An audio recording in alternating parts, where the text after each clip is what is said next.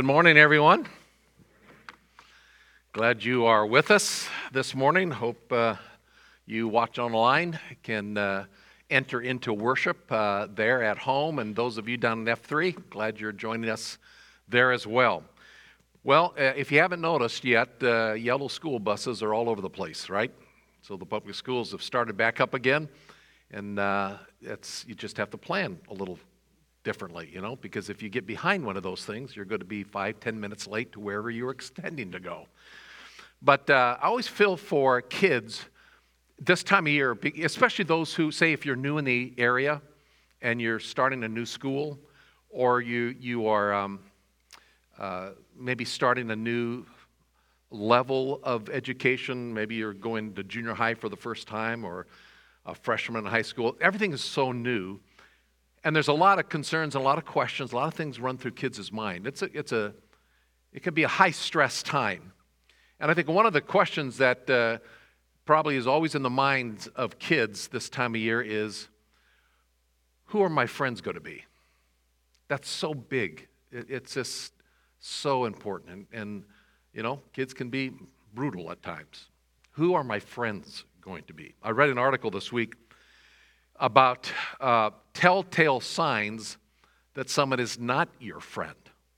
You know, little things that you pick up like closed body language, you know, when you're talking with people and they kind of begin to move, or, or the pursed lips, like, or um, uh, the lack of uh, entering into a conversation, just, uh, or looking at your watch as you're having a conversation, or, you know, no eye contact. Uh, um, not returning text. And, and these are kind of innocuous type things, but they are indicators, at least this article said, that maybe someone might not be very friendly towards you. And um, those things are a little hard to judge and to read sometimes. I, I, wish it was more obvious, like, you know, your tires got slashed or they're poisoning your food. I mean, then you, then you know where you stand with people. The Apostle Paul could uh, come up with a whole list of things that, uh, I mean, he was an expert probably at this stuff. A whole list of, of uh, examples of how he knew people weren't his friends uh, because he didn't have a lot of them, at least in the Jewish community. The fellow Jews of Paul made it very clear he was not liked. We've, we've been studying through the book of Acts. I just want to read through some verses throughout the book of Acts that kind of indicate this. A little bit of a review. For instance, in Acts chapter 9, uh, verse 27, Barnabas took hold of uh, Paul and brought him to the apostles. This is shortly after he was converted, after Paul became a follower of Christ. And he was with them, moving about freely in Jerusalem, speaking out boldly in the name of the Lord. And he was talking and arguing with the Hellenistic Jews, but they were attempting to put him to death. All right, how about chapter 13, verse 50? The Jews incited the devout women of prominence and the leading men of the city and instigated a persecution against Paul and Barnabas and drove them out of their district. Verse four, chapter 14, verse 19 the Jews came from Antioch and Iconium, and having won over the crowds, they stoned Paul and dragged him out of the city, supposing him to be dead. Um, not a friendly crowd. You know, you don't have many friends when they want to kill you.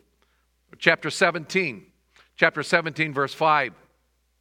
The Jews, becoming jealous and taking along some wicked men from the marketplace, formed a mob and set the city in an uproar. And attacking the house of Jason, they were seeking to bring them out, talking about Paul and his entourage, to bring them out to the people.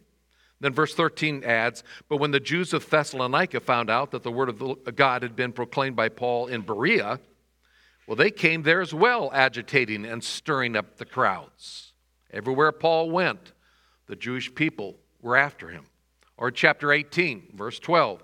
When uh, Gallio was proconsul of Achaia, the Jews with one accord rose up against Paul, brought him before the judgment seat, saying, This man persuades men to worship God contrary to the law.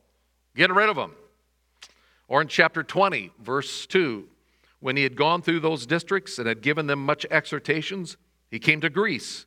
And he spent three months there. And when a plot was formed against him by the Jews, as he was about to set sail for Syria, he decided to return to Macedonia. I mean, this goes on and on and on. Now, now here's the deal. Um, Paul was the, if you recall, remember, Paul or Saul was the, you know, rising star of Judaism as a young man. He was the darling child of the, of the Jewish leaders in Jerusalem. He was a, by his own admission, he was the Pharisee of Pharisees. He was uh, a credentialized zealot for Judaism. Um, he, was, uh, he was there when Stephen, the first Christian, was martyred, that first Christian martyr. He held the cloaks of the people who were throwing the stones, killing Stephen, and it says that he gave hearty approval to what was going on. He became the, the chief persecutor of the church. He was the ambassador of violence for Judaism to stomp out Christianity. I mean, the Jewish leaders loved this guy. He was the poster child for everything that you would want as the, the leaders of Judaism to stomp out Christianity. And then all that changed when Paul was on his way to Damascus to get rid of some Christians when he met Jesus Christ and had that, that moment where he was blinded by the brilliance of Jesus and he met him face to face, and his life was forever altered and changed. Ever since that point, his relationship with organized Judaism of Jerusalem went terribly wrong, went south.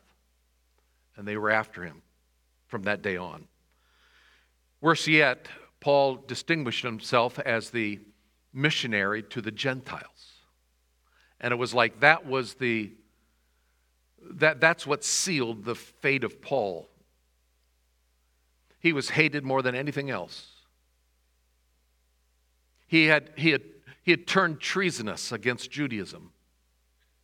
And now he was actually proclaiming that Gentiles could get to heaven as a free gift because of God's grace. Um, you would think the last place then that the Apostle Paul would ever want to show his face was back in Jerusalem. That was uh, the center of hatred towards him. And yet, in our study of the book of Acts, four times we know Paul went to Jerusalem. For instance, again, shortly three years after he was converted, Acts chapter 9, verse 26. He came to Jerusalem. He was trying to associate with the disciples, but they were all afraid of him, believing that he was not a disciple of Jesus. They didn't trust him. That was shortly after he had gotten converted. That was his first trip back to Jerusalem after he was converted. His second trip was about 11 years later, 14 years after being converted. Uh, verse 27 of chapter 11 says, Now at this time, some prophets came down from Jerusalem to Antioch and one of them, named Agabus, stood up and began to indicate by the Spirit that there would certainly be a great famine all over the world. And this took place in the reign of Claudius. And in the proportion that any of the disciples had means, each of them determined to send a contribution for the relief of the brethren living in Judea. And this they did, sending it in charge of Barnabas and Saul to the elders. So this was his second trip. 14 years after converted, he goes back to Jerusalem. The third trip was a few years later in Acts chapter 15 when the leaders of the church convened this Jerusalem council to hammer out some very important issues. The fourth trip that he made is the passage we're going to look at this morning in Acts 21. It was the conclusion of his third and final missionary journey, and he ends up in Jerusalem. Now, each time Paul went back to Jerusalem, it got more dangerous because his reputation continued to grow. And uh, more and more, the leaders of Jerusalem, of, the, of, of, of Judaism, realized this man is a grave threat. And each time he goes back to Jerusalem, it becomes more and more dangerous, which is why in this fourth and final trip to Jerusalem, everybody is saying, Why, why on earth do you want to go to Jerusalem, Paul? That's insane. Uh, your life could be over if you go back to Jerusalem. And not only were people saying that, the warnings came from the Spirit of God Himself. Uh, we read this last week in chapter 20. And now, behold, bound by the Spirit, Paul says, I am on my way to Jerusalem, not knowing what will happen to me there, except that the Holy Spirit solemnly testifies to me in every city, saying that bonds and afflictions await me. Um, there was good evidence that things weren't going to go well for Paul if he went back to Jerusalem. And yet, undaunted by these warnings, for Paul it was Jerusalem or bust. He's going to Jerusalem. And uh, no one could dissuade him otherwise. So take your Bibles. We're in chapter 21, uh, chapter 21 of Acts. Let's uh, pick up the story and keep reading. He had said uh, goodbye to the Ephesian elders. We saw that last week. He called for the Ephesian elders, met him uh, in Miletus, had that very tearful goodbye. Uh, chapter 21, verse 1 says, And when he had parted from them, I like how the NIV translates it, when he had torn him themselves away from those um, Ephesian elders. That's what it literally means. It's my translation says when they had parted from them. That's kind of doesn't quite grab the sense of the word. It was they tore themselves away. There was so much emotion tied here. There was it was so hard. They tore themselves away and it set sail. We ran a straight course to Kos, the next day to Rhodes, and from there to Patara, and I found a ship crossing over to Phoenicia. We went aboard and set sail. And when we came in sight of Cyprus, leaving it on the left, we kept sailing for Syria and landed at Tyre, for there was the, for there the ship was to unload its cargo. It, it's kind of interesting. Luke is just saying, look, this is smooth sailing. It's, it's kind of almost ominous. Like everything was going so well. But all these warnings were pointing to when you get to your destination in Jerusalem, it's not going to go well. And verse 4 says, And after looking up the disciples there in Tyre, we stayed there seven days. And here's the first warning, words of warning. But they kept telling Paul through the Spirit not to set foot in Jerusalem. Um, by the way, notice the, the, the um, third person or first person plural, we so this in, involves Luke. In chapter 20, verse 4, there's a whole list of traveling companions uh, that were going with them. And so uh, they're, they're warning Paul, these believers in uh, Tyre, um, don't, uh, don't go there. It's, it's going to mean bad things for you. And when our days were ended, we left and started on our journey while they all, with wives and children, escorted us until we were out of the city. And after kneeling down on the beach and praying, we said farewell to one another. And we got on the boat, verse 6, and they returned home again. He continues the voyage from Tyre. We finished the voyage from Tyre. We arrived in Ptolemais. And after greeting the brethren, we stayed with them for a day. And on the next day, we left and came to Caesarea and entering the house of Philip the evangelist who was one of the seven. We stayed with him. This man had four virgin daughters who were also prophetesses. And this is the same uh, Philip that we saw. He was one of the, the deacons uh, that was raised up in Acts chapter 6 to help take care of things in Jerusalem. And then we saw him go to Samaria and begin to evangelize in Samaria. And then the Spirit of God in chapter 8 whisked him away on the road coming out of Jerusalem. And he met a Ethiopian eunuch who was reading the book of Isaiah and he led him to know Jesus. So he's got the label Philip the Evangelist, who had uh, these four daughters who were also prophetesses. But verse 10 says, As we were staying there for some days, a prophet named Agabus came down from Judea. He was the guy we met in chapter 11 who prophesied of the famine that was going to take place there. And verse 11 says, And coming to us, he took Paul's belt bound his own feet and hands, and said, This is what the Holy Spirit says. In this way, the Jews at Jerusalem will bind the man who owns this belt and deliver him into the hands of the Gentiles. Boy, I tell you what, if I ever saw Agabus coming in, I'd get out of there. I mean, every time Agabus showed up, it was like there's a famine, you know, you're going to be bound in Jerusalem. And, um, but Agabus was saying nothing more than what Paul was hearing from other believers. But it was as if when this prophet Agabus said it, it was so convincing. Look at verse 12. When we heard this, we, as well as the local residents, began begging Paul not to go to Jerusalem. Uh, there, there was no doubt in anyone's mind that it was not going to go well in Jerusalem. The Spirit of God had communicated it to Paul, even himself. And now the, the, the prophet Agabus comes down. It just it seals Paul's fate, and they beg Paul. It, what more evidence do you need, Paul? This would be insanity to go down to Jerusalem. Don't do it. Now, there's interesting debate in commentaries and, and people who look at this passage and they think that, well, you know, Paul probably went against the Spirit of God. He was just kind of, you know, stubborn and uh, he shouldn't have gone. He was given all the warnings. Um, I don't buy that at all. Uh, we'll see in just a moment why Paul was so bent on going, so fixed on getting to Jerusalem. Um, he had told the Ephesian elders, I, I want to finish my course. I want to finish the, the, the task that God has called me to. And that was to proclaim, he said, the good news of the grace of the Lord Jesus Christ. And he's going to Jerusalem to do that. And that friends and his, all these people, the churches, meant well. I mean, it was obvious it was not going to go well for Paul in Jerusalem. They beg him. But I think these are not, these warnings are not prohibitions about going to Jerusalem. I do think they're preparing Paul to face what's going to happen to him in Jerusalem. They're preparing him, but I don't think God was prohibiting him from going. Paul answers, it's interesting, in verse 13, he said, you know, What are you doing? Weeping and breaking my heart. For I'm ready not only to be bound, but even to die at Jerusalem for the name of the Lord Jesus. There's his resolve. This is all about the Lord Jesus. It wasn't about him, it was about proclaiming the good news of Jesus. What are you doing?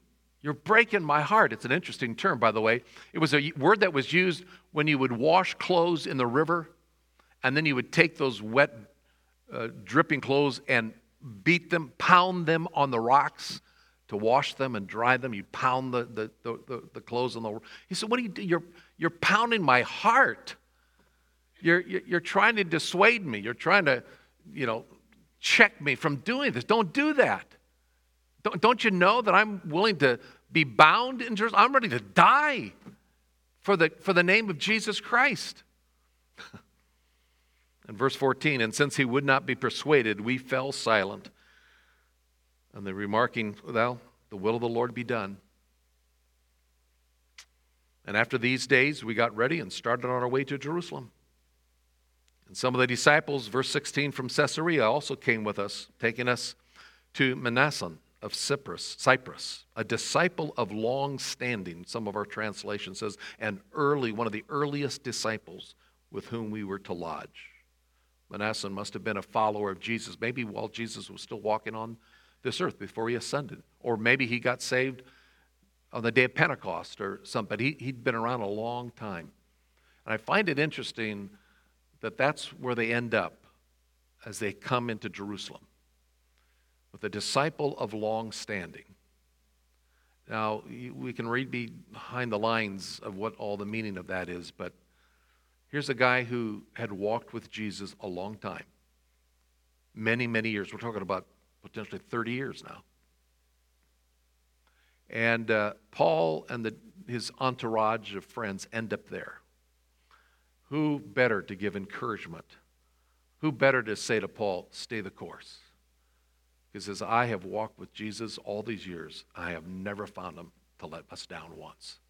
He is faithful to the end. I'm reading between the lines here on that, but I just sense here's a disciple of long standing. And it says in verse 17, after we arrived in Jerusalem, the brethren received us gladly.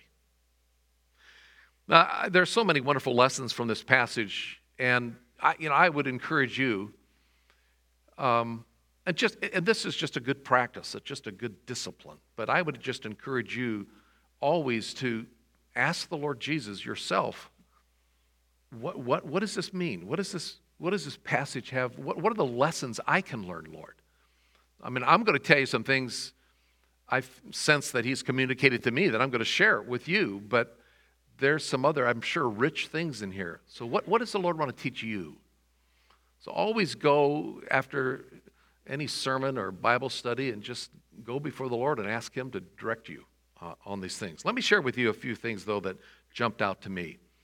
Lessons from this passage. Here's the first one The ultimate goal in life for us is not to live comfortably, but it's to follow Christ completely.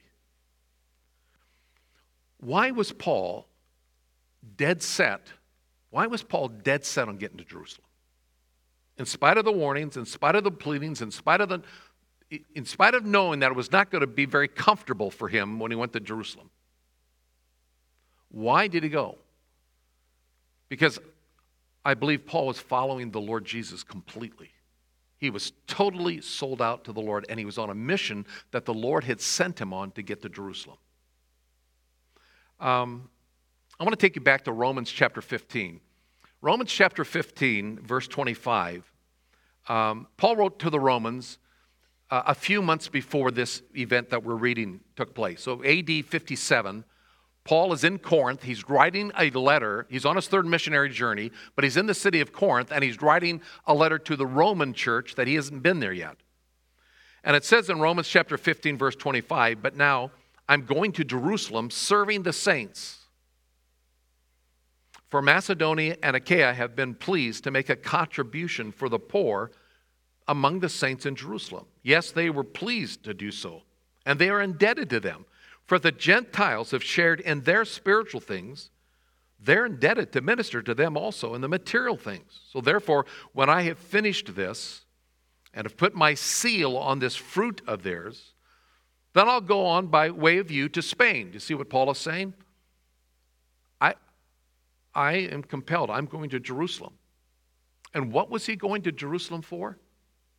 He had collected offerings, contributions from the Gentile churches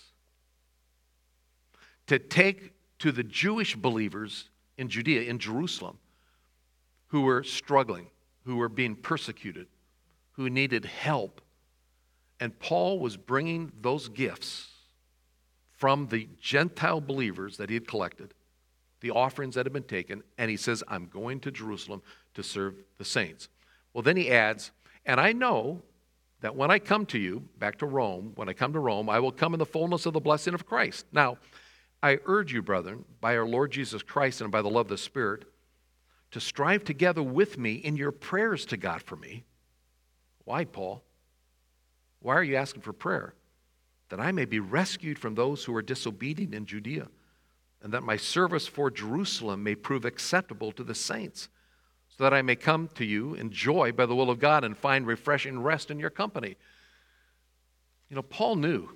Paul knew it was not going to go well for him in Jerusalem. He didn't need all the warnings of the people. He got them. He didn't need Agabus to take his belt and wrap Agabus's own arms and say, This is what's going to happen to the guy who owns his belt. You're going to be in trouble. He knew.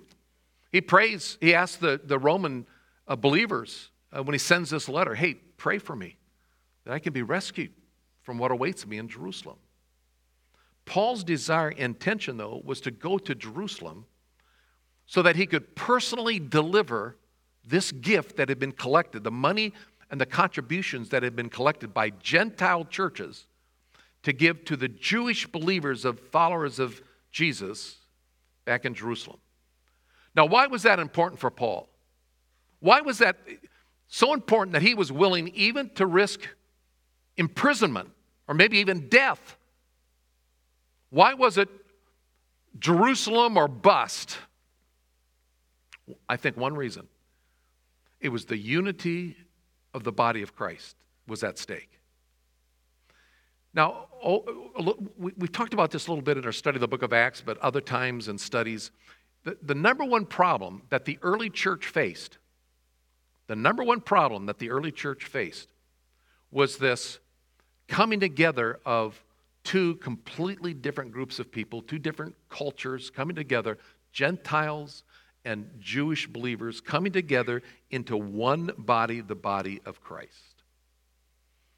In our study of the book of Acts early on, if you were with us, um, the early church, it was, it was, they were all Jews. Peter, James, John, all those guys. In fact, just before Jesus ascends into heaven, you know, Peter asks Jesus, Is it now you're going to restore the kingdom to, to Jerusalem? Is, is this the time? I mean, all the Old Testament prophecies talked about that the Messiah was going to return and set up his, his kingdom on earth. And Jerusalem was going to be the seat of power, and God was going to use the Jewish people and proclaim the good news in that great coming millennial kingdom. Is it now you're going to do that? Jesus said, It's not for you to know the times or the epochs that the Father has set. You just be my witnesses. And then on the day of Pentecost, there were all these Jewish people that had come from all over the, the region of the Roman Empire to worship on the day of Pentecost.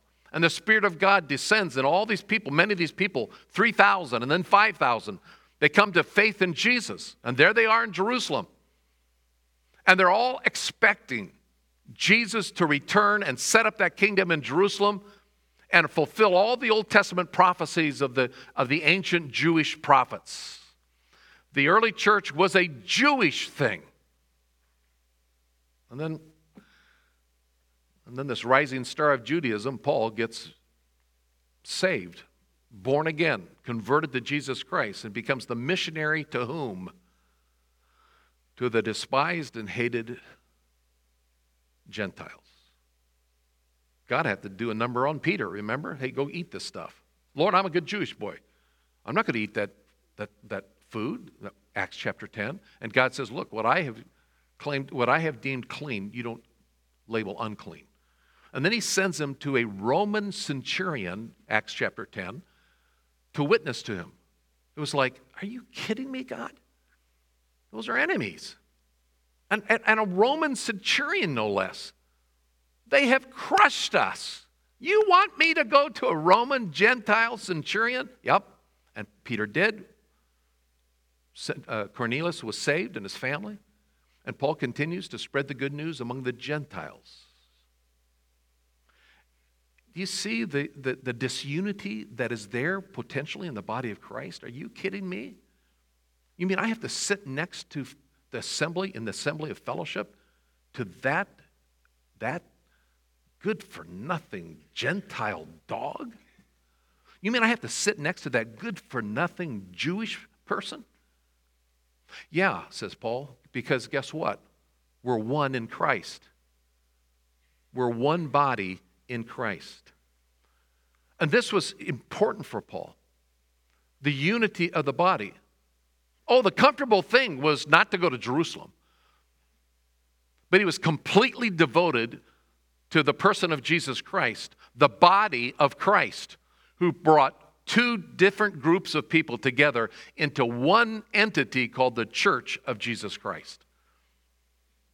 Paul was all about seeing God glorified through the growing, spiritually enlivened, unified body of Christ. He wrote this in Ephesians 4 Therefore, I, the prisoner of the Lord, implore you to walk in a manner worthy of the calling which with you have been called and with all humility and gentleness, with patience, showing tolerance for one another in love, being diligent to preserve the unity of the Spirit in the bond of peace.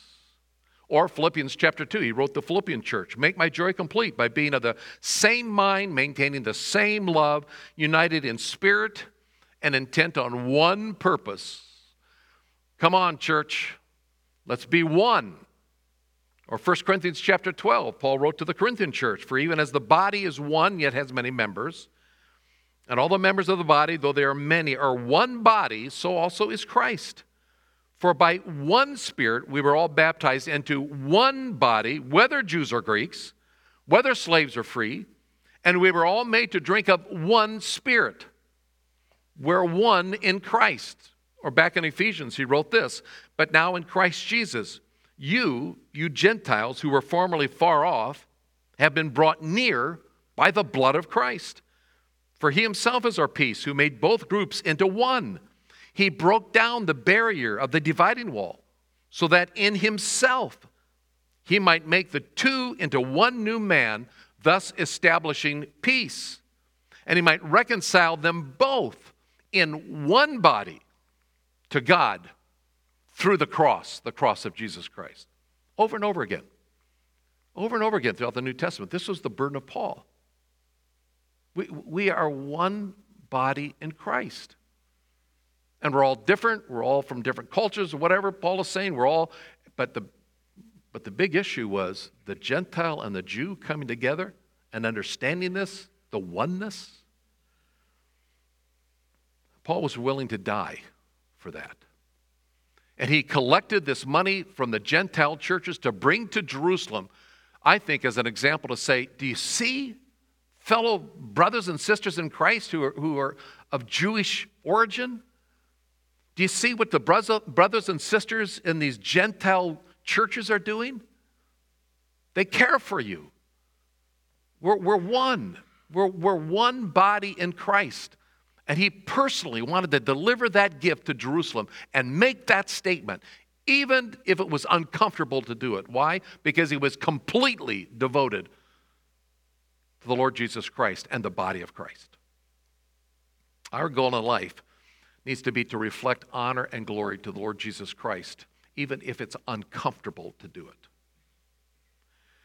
It is not for us to live a comfortable life it is ours to live a completely devoted life, to glorify His name, to build up the body of Christ to a watching world.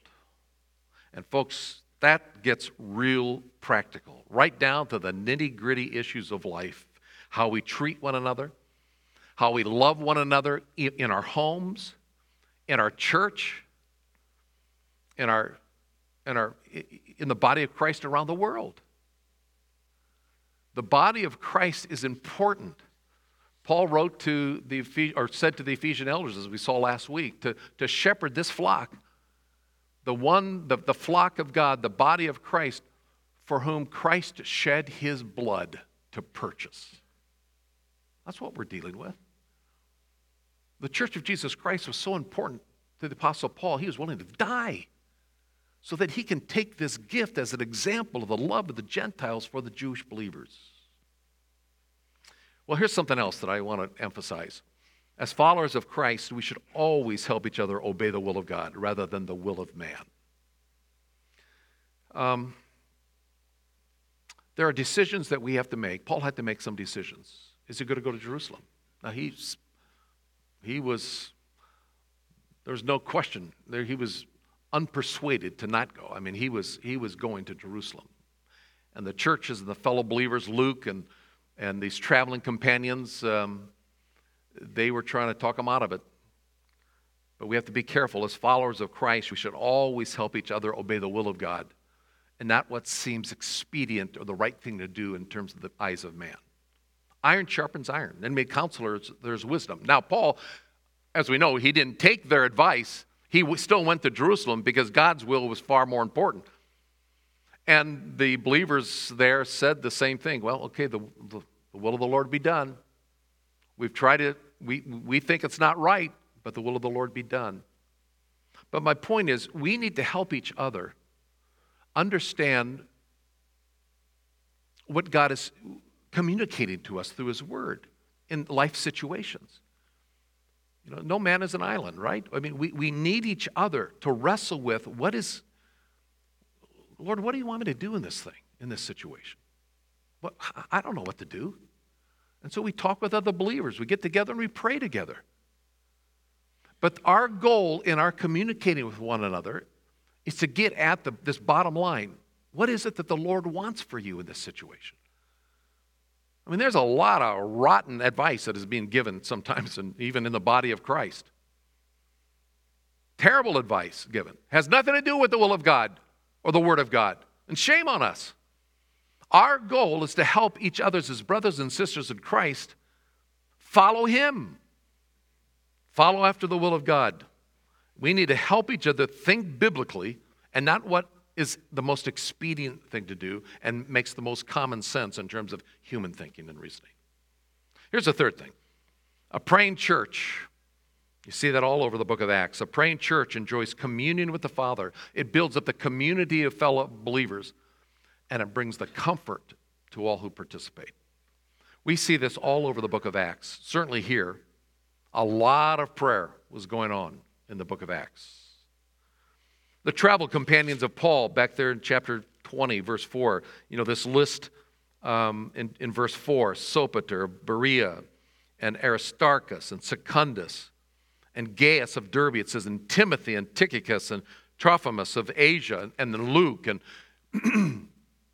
they, they stopped at Tyre. I, I kind of went past that little verse in, in uh, chapter 21, um, verse um, 4. It says, They went to Tyre, and after looking for the disciples, that word looking means they searched for them.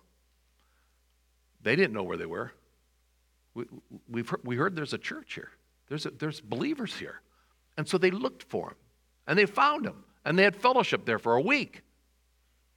Um, we need each other. We need to pray for one another. We need to go through life together. This is value, by the way, of community groups. I'm not living our life in isolation. I mean, folks, if all you're getting is coming here one hour, an hour and a half on a Sunday morning, and then your life is taken up with everything else going on, you know, of job and work and school and running kids here and there, and then you expect another hour and a half of sitting here and looking at me flap my gums. I mean, that's not going to grow a Christian. We need each other. We need to pray for one another. And uphold each other and encourage one another. And we need to say, look, we're going to pray that the will of the Lord is going to be done in your life, and we're going to uphold you, and we're going to seek this, and we're going to do it together. The value of the body of Christ. Let me mention one more. And this verse stuck out to me, verse 5, but it, we need to include children in the life of the church. Verse 5 says, When our days were ended, after they left from Tyre, when our days were ended, we left and started on our journey, while they all, with wives and children, escorted us until we were out of the city. And after kneeling down on the beach and praying, we said farewell to one another. And they got on the boat, and the other families went home. Why would Paul or Luke include that? The wives, the children, the whole families came out. Can you imagine? Can you imagine those kids 25 years later? You know, maybe they're five, six, seven, eight, ten years old. And they go down to the beach, and there's the Apostle Paul. The Apostle Paul! And Timothy! And Dr. Luke! And they got on, and they saw dad and mom get on their knees on the beach and pray. Can you imagine what that little five year old now, and he's 30, 40 years old? How that's going to, imp- the imprint of him on his life, what that's going to mean? Oh, include the kids in the life of the church fellowship. Include them. Moms and dads, grandparents. Are we praying with the kids? Are we, are we doing those things at home? But are we bringing them into the life of the body of Christ? Why is it that so many young people like go off to college now, as many are doing, and they'll walk away from the Lord? I'll tell you why. A great and, and studies have been done on this because they've never been vitally connected to the life of the body of Christ. And here were people bringing their kids on their knees, praying for the Apostle Paul. What an impression that must have made. Do our children see us worshiped? Are they engaged in the life of the church together? Do they see dad singing the songs? when the body lifts up their voices to sing and worship? Do they see mom bowing her head? Do they see grandpa and grandma opening up their Bibles and seeing the Bible being taught? Are they a part of what's going on in the life of the church? Are they serving in the life of the church? We have a family here that every week they clean the coffee pots and stuff after, after the service. They do it as a family. Little kids helping, helping doing it. Folks, this is serious business because the just next generation is at stake. Um, I, have I've got these vivid memories as a kid. I grew up in a Christian home. I have vivid memories go, driving to church on a Sunday morning with my parents, and my, I think my sister was in there somewhere, um, quoting our memory verses that we were going to share in, in Sunday school. We're, we're, talk, we're, we're sharing our memory verses in the car. Wednesday night, we'd go to church. I have vivid memories of us singing hymns as we're going to church. That leaves an impression upon a person's heart and life. Um, these, these memories, these vivid memories. I can remember well, some of my earliest memories, of, and I don't know, I might have been four or five years old. I have some a vivid, you know, they're kind of more not a movie, but it's more of an imprint, a picture of of on the floor at the home of where my folks are having their Bible, their, their, their adult Bible study. And they brought us kids. And we're sitting on the floor, and I, I've fallen asleep on the floor while mom and dad were having their Bible study. Those are wonderful memories. Include the children in the life of the body of Christ. That's what we need to be doing. It was fun on Friday night to see all the families here and the kids coming and Lisa and I were back with the toddlers, and I'm so glad it was only three hours. Um, but you know, I don't know what impression they saw. They, they, well, they didn't know me from you know the man on the moon.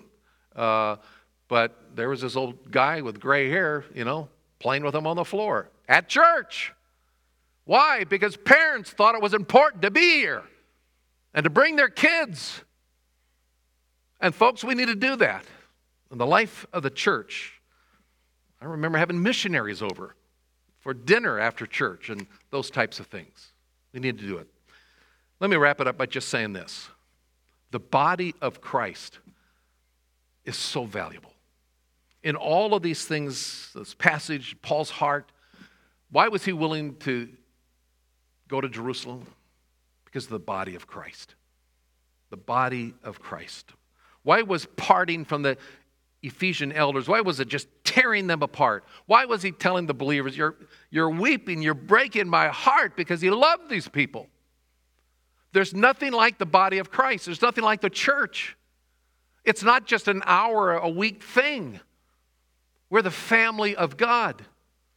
And Jesus Christ shed his blood to purchase us from the slave market of sin and call us out as an entity the body of Christ. He died so that he could collect us together and that we could love each other and proclaim to a world that doesn't know what love is about that there's a God in heaven who loves them, who sent his son to die and pay the penalty for their sin. That's what's at stake the body of Christ. Why did Paul and Luke and Secundus and, and uh, Gaius and those guys search out the church at Tyre. There's a church here somewhere. Why did they spend the time to search and look and find the believers and get them together and spend a week with them? Because the church was important to them. Because it's the, the bride of Christ, it's the body of Christ. That's who we are. We are engaged with one another in the life of Christ to proclaim that to the world. It is not a social organization. It's not a location, 3217 Middle Road. It's the people of God for whom Jesus died. And our love for the church, I think, is an expression of our love for Jesus and for what he's done for us. Paul would say, it might not be comfortable, but if you want to serve Christ completely, if you want to serve me, Jesus is saying, then love my body. Let's pray. Father, thank you so much for this example of the life of the Apostle Paul, who was willing to go to the greatest of lengths, even the willingness to lose his own life, so that you would be glorified, so that the, the people for whom you have died, the Church of Jesus Christ, um, could be growing and healthy and the, the challenges of unity and all those things, Father, that um, pressed so much against the Apostle Paul, burdened his heart. That those things, Father, would be, would be lived out in our life, that value. And to bring along our, our kids, the next generation, to value the local church, Father. Um, help us, Father, to see the church as you see it to appreciate um, what you've done to bring us into a relationship with you as the body of Christ.